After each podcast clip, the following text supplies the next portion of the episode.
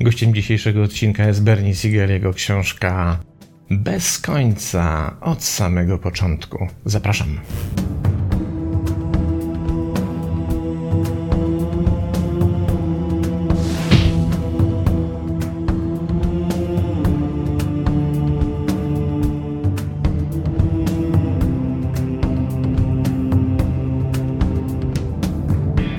Początek krótka informacja dotycząca książki, o której opowiadałem w poprzednim odcinku, czyli książki doktora Dina Barretta Idiot Brain.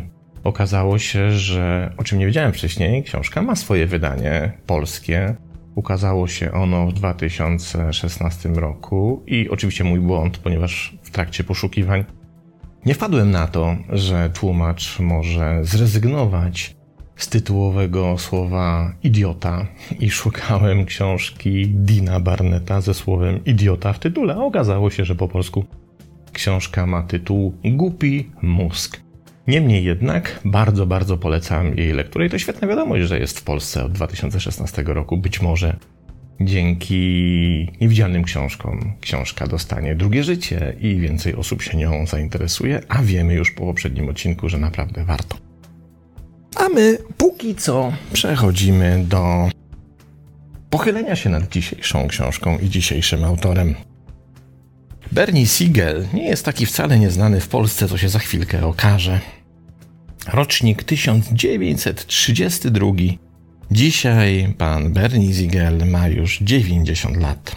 Urodził się na Brooklynie w Nowym Jorku i jest płodnym autorem, który napisał kilkanaście książek w tym słynną książkę Miłość, Medycyna i Cuda z 1986 roku. To był jego debiut i ta książka ukazała się w 1986 roku, będąc jednocześnie jego debiutem autorskim. W Polsce znamy ją właśnie pod tytułem Miłość, Medycyna i Cuda, ale ukazała się w Polsce dopiero w 2013 roku, o ile oczywiście dobrze sprawdziłem. Niemniej dobrze, że ta książka w Polsce jest, ale to niestety jedyna książka spośród wielu książek tego autora, którą znamy na polskim rynku. Siegel jest emerytowanym chirurgiem dziecięcym, uznanym na całym świecie jako ekspert w dziedzinie leczenia raka i komplementarnej, holistycznej medycyny. Jego książki dotyczą relacji pomiędzy pacjentem a procesem gojenia Otrzymał doktorat na Cornell University Medical College. Praktykował chirurgię pediatryczną do 1989 roku, kiedy to przeszedł na emeryturę. I tenże autor wypełnia pewną definicję, a właściwie pewien wzorzec, który często jest podzielany przez wiele, wiele różnych przypadków, kiedy oto mamy autora którego znamy tylko z jednej książki i uznajemy, że książka była fajna, pożyteczna, użyteczna i ciekawa.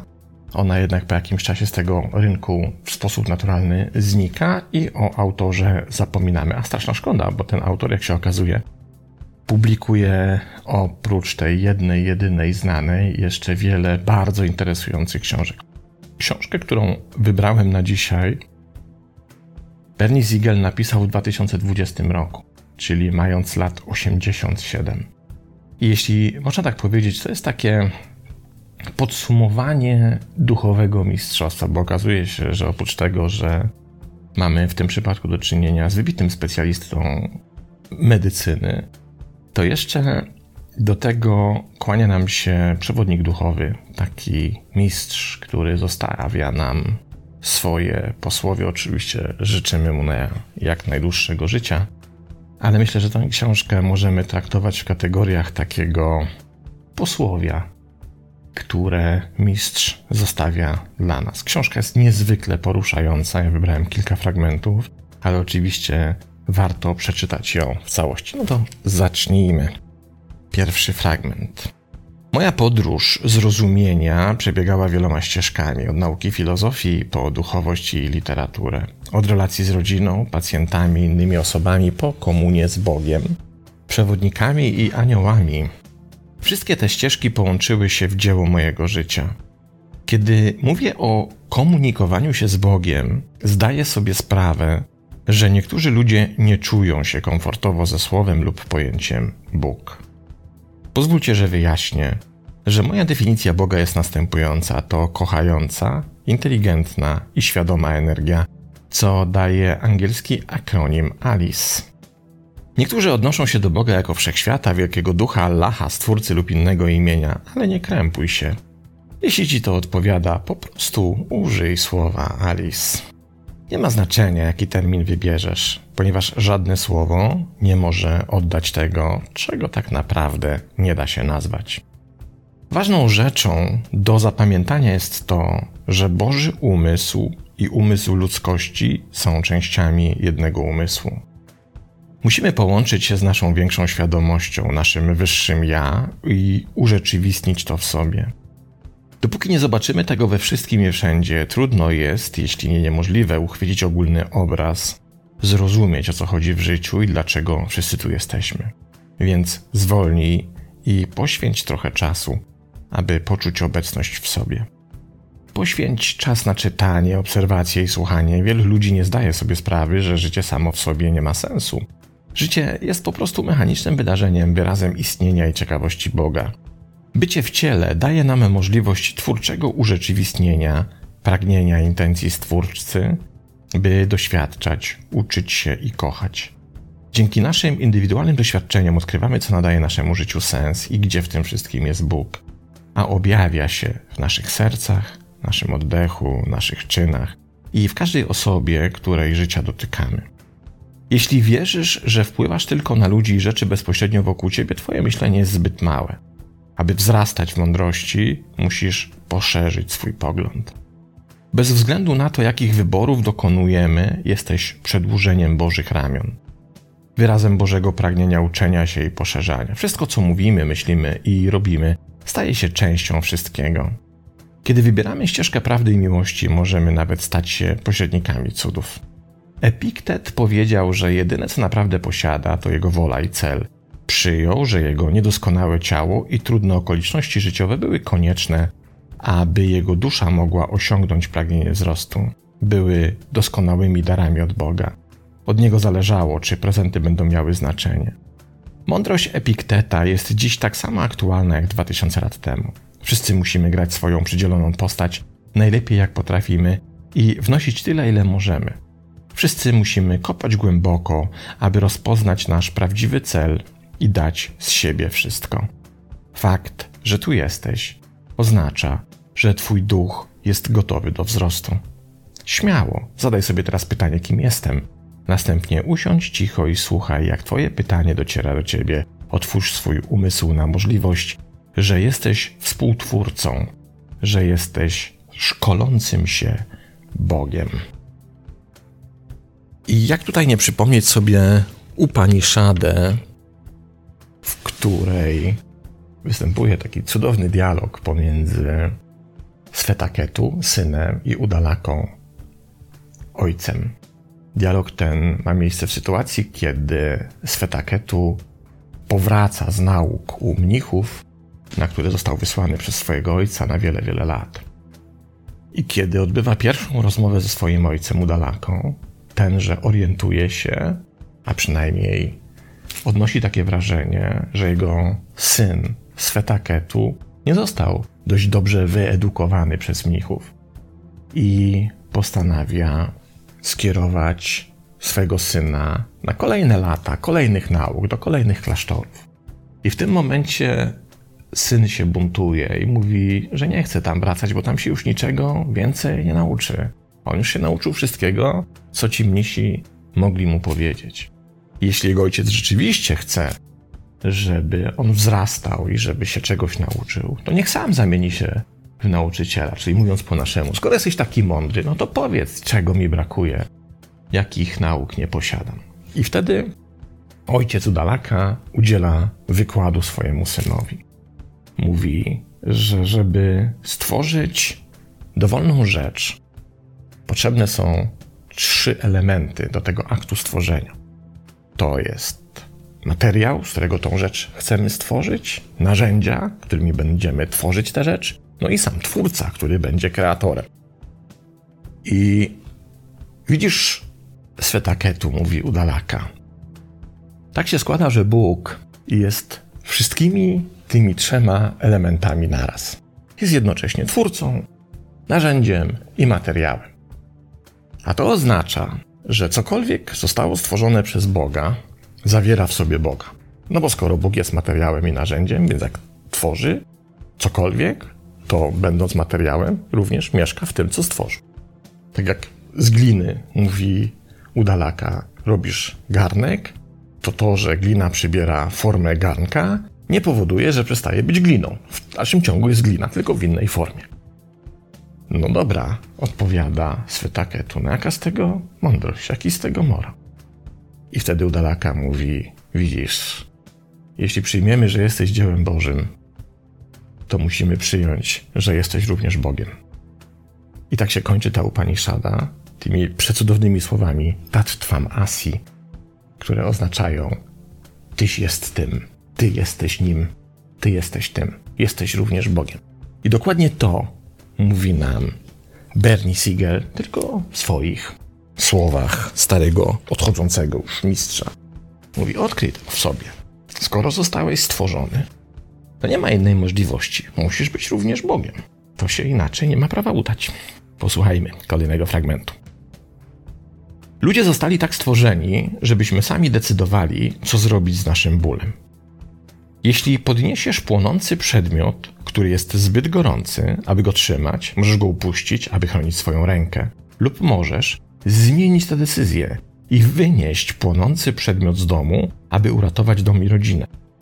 Automatyczny bodziec dociera do Twojego mózgu, ale Ty tworzysz reakcję. Twoja reakcja nie jest odruchem, ale wybraną reakcją, niewiarygodną w swojej szybkości i trafności. Biorąc pod uwagę, jak złożone są niektóre decyzje podjęte w ułamku sekundy, wydaje się to cudem. Ból emocjonalny staje się bólem samonarodzenia, lub jeśli jest ignorowany, marnuje się w niepotrzebnym cierpieniu.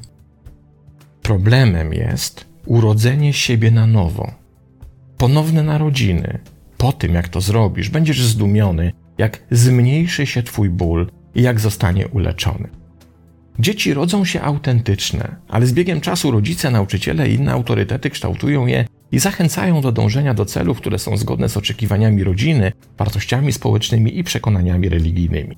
Pod warunkiem, że czują się kochane i otrzymują właściwe przesłania, jest to dobra rzecz.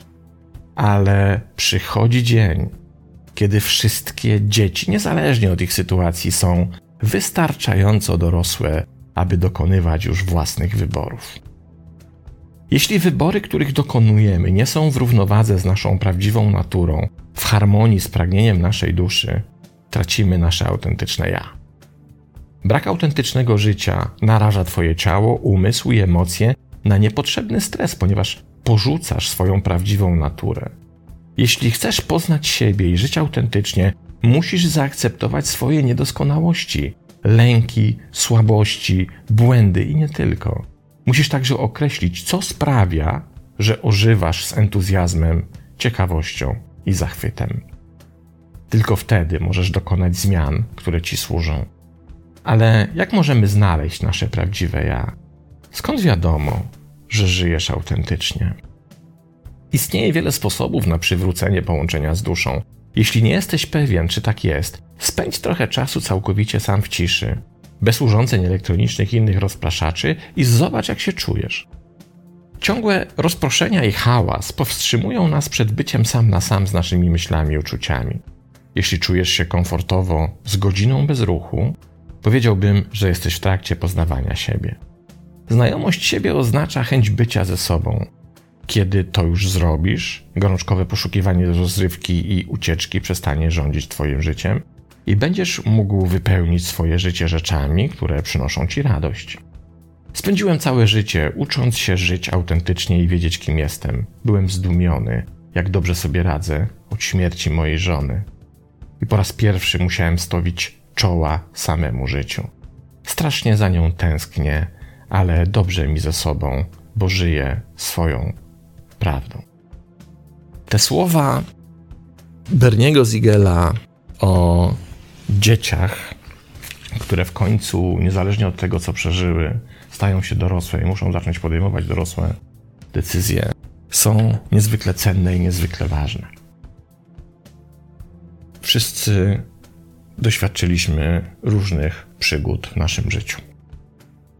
Niektórzy z nas doświadczyli przygód naprawdę strasznych, inni mniej strasznych. Ale większość z nas ma za sobą jakieś traumy, jakieś nieprzyjemności, jakieś czasem okropności.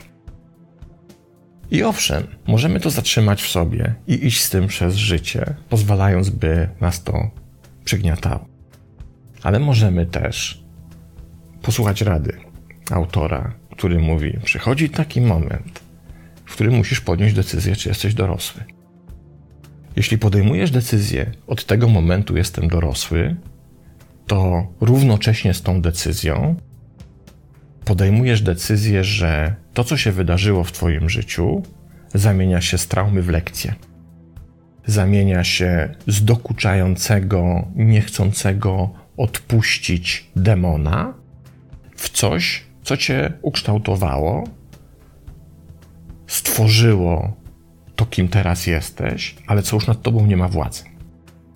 Co jest, co zostało w przeszłości, co zostało za Tobą, co zostało przerobione, przepracowane, co zostało zrozumiane, ale czego już nie ciągniesz za sobą jak ogon. Na tym polega dorosłość. Ten moment, w którym niezależnie od tego, czego i kto od ciebie wymaga, ty musisz podjąć decyzję, czy chcesz tak żyć, by to ci ciążyło, by ten worek z kamieniami wciąż był na twoich plecach, czy też chcesz kroczyć samodzielnie, nie będąc obciążonym tym workiem z kamieniami, który taszczymy przez nasze życie na plecach.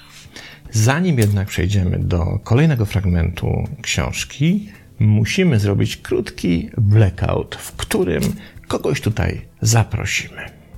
Ok, mamy już ze sobą koleżankę Satię i spróbujemy, o ile wytrzyma, wykorzystać jej obecność do przeczytania kolejnego fragmentu. Zgadzam się z Jungiem, pisze autor, że zwierzę zna swoją duszę lepiej niż człowiek. Pomyśl o tym.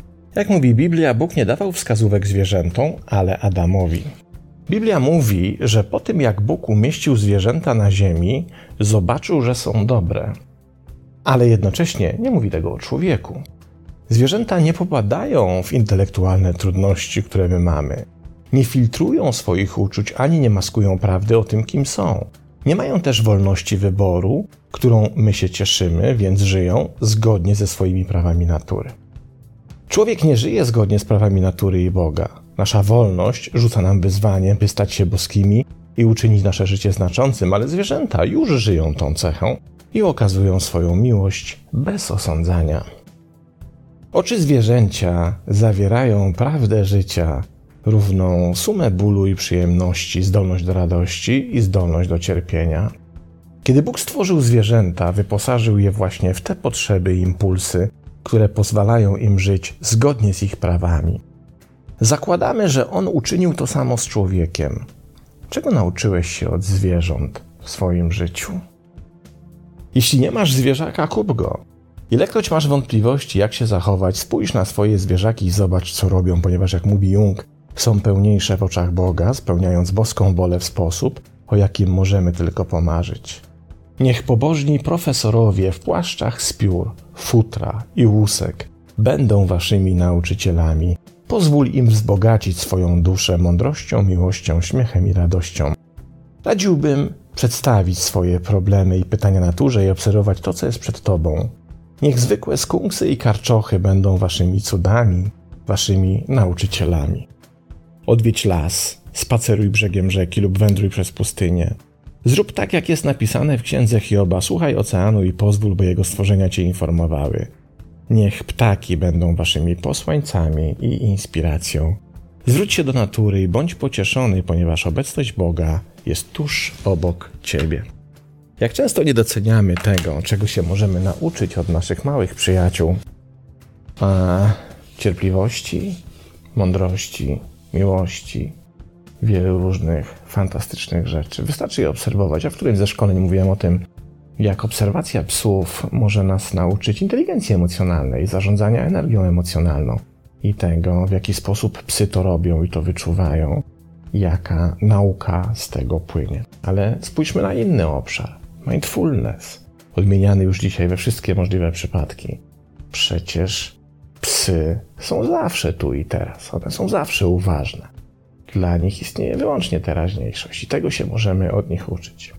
Możemy się też uczyć oddania, lojalności i takiej bezkrytycznej, bezinteresownej miłości, którą nas obdarzają. Wracasz z pracy, a pies skacze do twoich nóg i się po prostu cieszy, bo za tobą tęsknił. Jak coś cię boli, a pies się na tych właśnie miejscach kładzie, żeby obdarzyć cię swoją energią, swoim ciepłem, żeby ci użyć. Cudowny przejaw, cudowna emanacja boskości tuż przy nas na wyciągnięcie ręki. Mówi się, że w psich oczach mieszka Bóg i pewnie coś w tym jest. Dobrze. Podziękujemy już Sati, bo będziemy teraz czytali kolejny fragment. Jak było na YouTubie? Fajnie? Dobra, wystarczy. Ok. I kolejny fragment.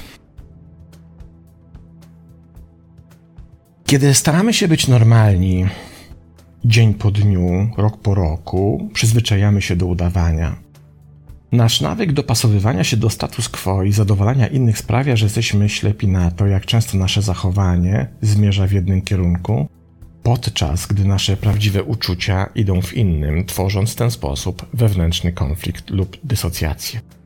Ten nawyk nazywa się nieuczciwością emocjonalną i wszyscy się tego uczymy. Reperkusje takiego samozaparcia przez wiele lat mogą być różne, od łagodnych do poważnych i mogą powodować choroby fizyczne i psychiczne, które dotykają całą rodzinę. Zaprzeczanie naszym prawdziwym uczuciom i ciągłe odkładanie na bok naszych potrzeb w celu zadowolenia innych to dwie najczęstsze formy nieuczciwości emocjonalnej. Zadowolenie ludzi jest częstym przykładem emocjonalnej nieuczciwości w postaci samozaparcia. Jeśli twój umysł mówi nie na czyjąś prośbę, ale twoje usta mówią tak, czas się temu przyjrzeć. Jeśli wydaje ci się, że łatwiej jest powiedzieć dobrze, przyjdę na twoje przyjęcie, zamiast ryzykować zranieniem uczuć gospodarza, zrozum, że zaprzeczasz swoim prawdziwym uczuciom. Jeśli się zgadzasz, jesteś nieszczery wobec siebie. Miłość własna oznacza również niepozwalanie, aby opinie, preferencje, potrzeby i pragnienia innych rządziły Twoim życiem. Twoim życiem jest żyć. Twoim celem, który dał Ci Bóg, jest wypełnienie. Jesteś dorosły, jednocześnie jesteś orędownikiem dziecka, które wciąż żyje w tobie. Posłuchaj czasem tego dziecka, bądź swoim własnym Piotrusiem Panem, Wendy i dzwoneczkiem biednym. Spędź swoje życie robiąc rzeczy, które pobudzają Twoją wyobraźnię, podnoszą na duchu i inspirują do robienia więcej. Osoby z depresją cierpią z powodu beznadziejności, są uwięzione w życiu, które nie dba o to, kim są. Mogą nienawidzić siebie za życie w stanie smutku i pustki i nie widzą tego, jak i kiedy warunki, które doprowadziły do ich depresji, kiedykolwiek mogłyby się zmienić. Jeśli rozpoznajesz siebie w takiej sytuacji, nie trać czasu na obwinianie się za złe przeczucia. Użyj ich jako czerwonych flag, aby poprowadziły cię z dala od niebezpieczeństwa. Podziękuj uczuciom za bycie częścią ciebie. Depresja może być motywacją do zmiany pracy, odejścia od związku lub usunięcia się z wszelkich okoliczności, które sprawiają, że czujesz się uwięziony lub wysysają z ciebie życie. Kochanie siebie oznacza wykorzystywanie tych mrocznych chwil i przekształcanie ich w paliwo dla kreatywności. Nie próbuj zaprzeczać ani ignorować swojej depresji. Zamiast tego powiedz: Tak, tak się czuję. Jak może mnie to przekierować? Czym jest dar, przebudzenie w nim, abym nie musiał tego ponownie przeżywać? Nie bój się iść do przodu, żyj ze świadomością, że nigdy nie jesteś sam. Bądź otwarty na przewodnictwo i wzrost, abyś mógł usłyszeć głos Boga w jego wielu formach. Pamiętaj, słowo przewodnictwo składa się z Bóg, Ty i ja tańczymy. Proszę Was, abyście nie zakopywali głosu Boga, kiedy cierpicie, i nie stawali się zgorzkniali, kiedy cierpicie. Zamiast tego zatrzymaj swój ból w tej chwili świadomości, wdychaj to i pozwól, by pytania cisnęły się na Twoje usta. Śmiało zapytaj, jaka jest lekcja Boże? Czego mam się tu uczyć? Następnie poddaj się tej lekcji, poddaj się rzeczywiście miłości. Tutaj wyjaśnienie, o co chodzi z tym tańcem, bo to gra słów angielskiego słowa guidance, które którego pierwsze trzy litery to G, U oraz I. Więc mamy God, Bóg, U, czyli you, ty, i I, czyli ja. A dance to taniec. Stąd to guidance, czyli przewodnictwo. Autorowi kojarzy się właśnie z taką zbitką, która oznacza ciebie, mnie i Boga tańczących razem. Na tym polega prawdziwe przewodnictwo. Piękne, prawda? Postrzegam życie jako serię początków. Każdego dnia budzimy się do momentu, który jest sumą tego, co do tej pory przeżyliśmy i czego doświadczyliśmy, lub, jak to ujął Gibran, który to moment jest końcem tego, co powinniśmy wiedzieć. I każdego dnia wchodzimy z naszą intuicją i sercem w to, co powinniśmy wyczuć. Gibran był wielkim poszukiwaczem prawdy, mistykiem, człowiekiem głęboko uduchowionym, ciekawym, ekspresyjnym, który żył sercem i twórczą duszą. Wierzę, że zrozumiał, że musimy patrzeć na to, co tworzymy w danej chwili, ponieważ nigdy nie wiemy, która chwila jest naszą ostatnią. Idealnie byłoby, gdybyśmy myśleli, działali i przeżywali każdą chwilę jako ostatnią, ale w końcu jesteśmy istotami duchowymi, mającymi ludzkie doświadczenia, jesteśmy stworzeni do zapominania, abyśmy popełniali błędy i uczyli się na nich. Nie oznacza to, że ponieśliśmy porażkę, oznacza to, że możemy zacząć od nowa. Dotyczy to każdego aspektu naszego życia fizycznego, intelektualnego, emocjonalnego i duchowego. Myślę o każdym życiu jak o darze przypominającym świecę. Długość świecy w danym momencie nie reprezentuje wieku, ale to, ile czasu nam zostało. Naszym zadaniem jest oświetlać drogę sobie i innym. Nie musimy się martwić, ile czasu mamy, wystarczy, że będziemy się po prostu koncentrować na wykorzystaniu naszej świecy najlepiej jak potrafimy. Kiedy skończymy z jakąkolwiek częścią naszego życia, bez względu na to, czy jest to praca, związek, czy jakiś cel, nie powinniśmy zdmuchnąć knota i pozwolić woskowi ostygnąć. Musimy wykorzystać każdą cząstkę daru, którym jesteśmy i używać go dobrze. Musimy płonąć i nigdy nie zgasnąć, zanim nasz czas się skończy. Jeśli zawsze postrzegamy życie jako serię zakończeń, wyłącznie ograniczamy nasze życiowe możliwości. Ten sposób autor kończy swoją jakże uroczą książkę i przypomina mi się pewien mistyk, który zapytany o to, czym się różni od normalnego człowieka, powiedział niczym. Jesteśmy jak dwie zapałki, z tą różnicą, że ja płonę. Przecudowna opowieść, przefantastycznego autora. Bardzo, bardzo polecam. Książka z 2020 roku. Nie ma zakończeń. Istnieje, jeśli tak możemy przetłumaczyć. Wyłącznie początek namawiający nas do tego, byśmy każdego dnia zaczynali wszystko od początku. Tak jest fajnie. To tyle. Dzięki za uwagę i do zobaczenia następnym razem.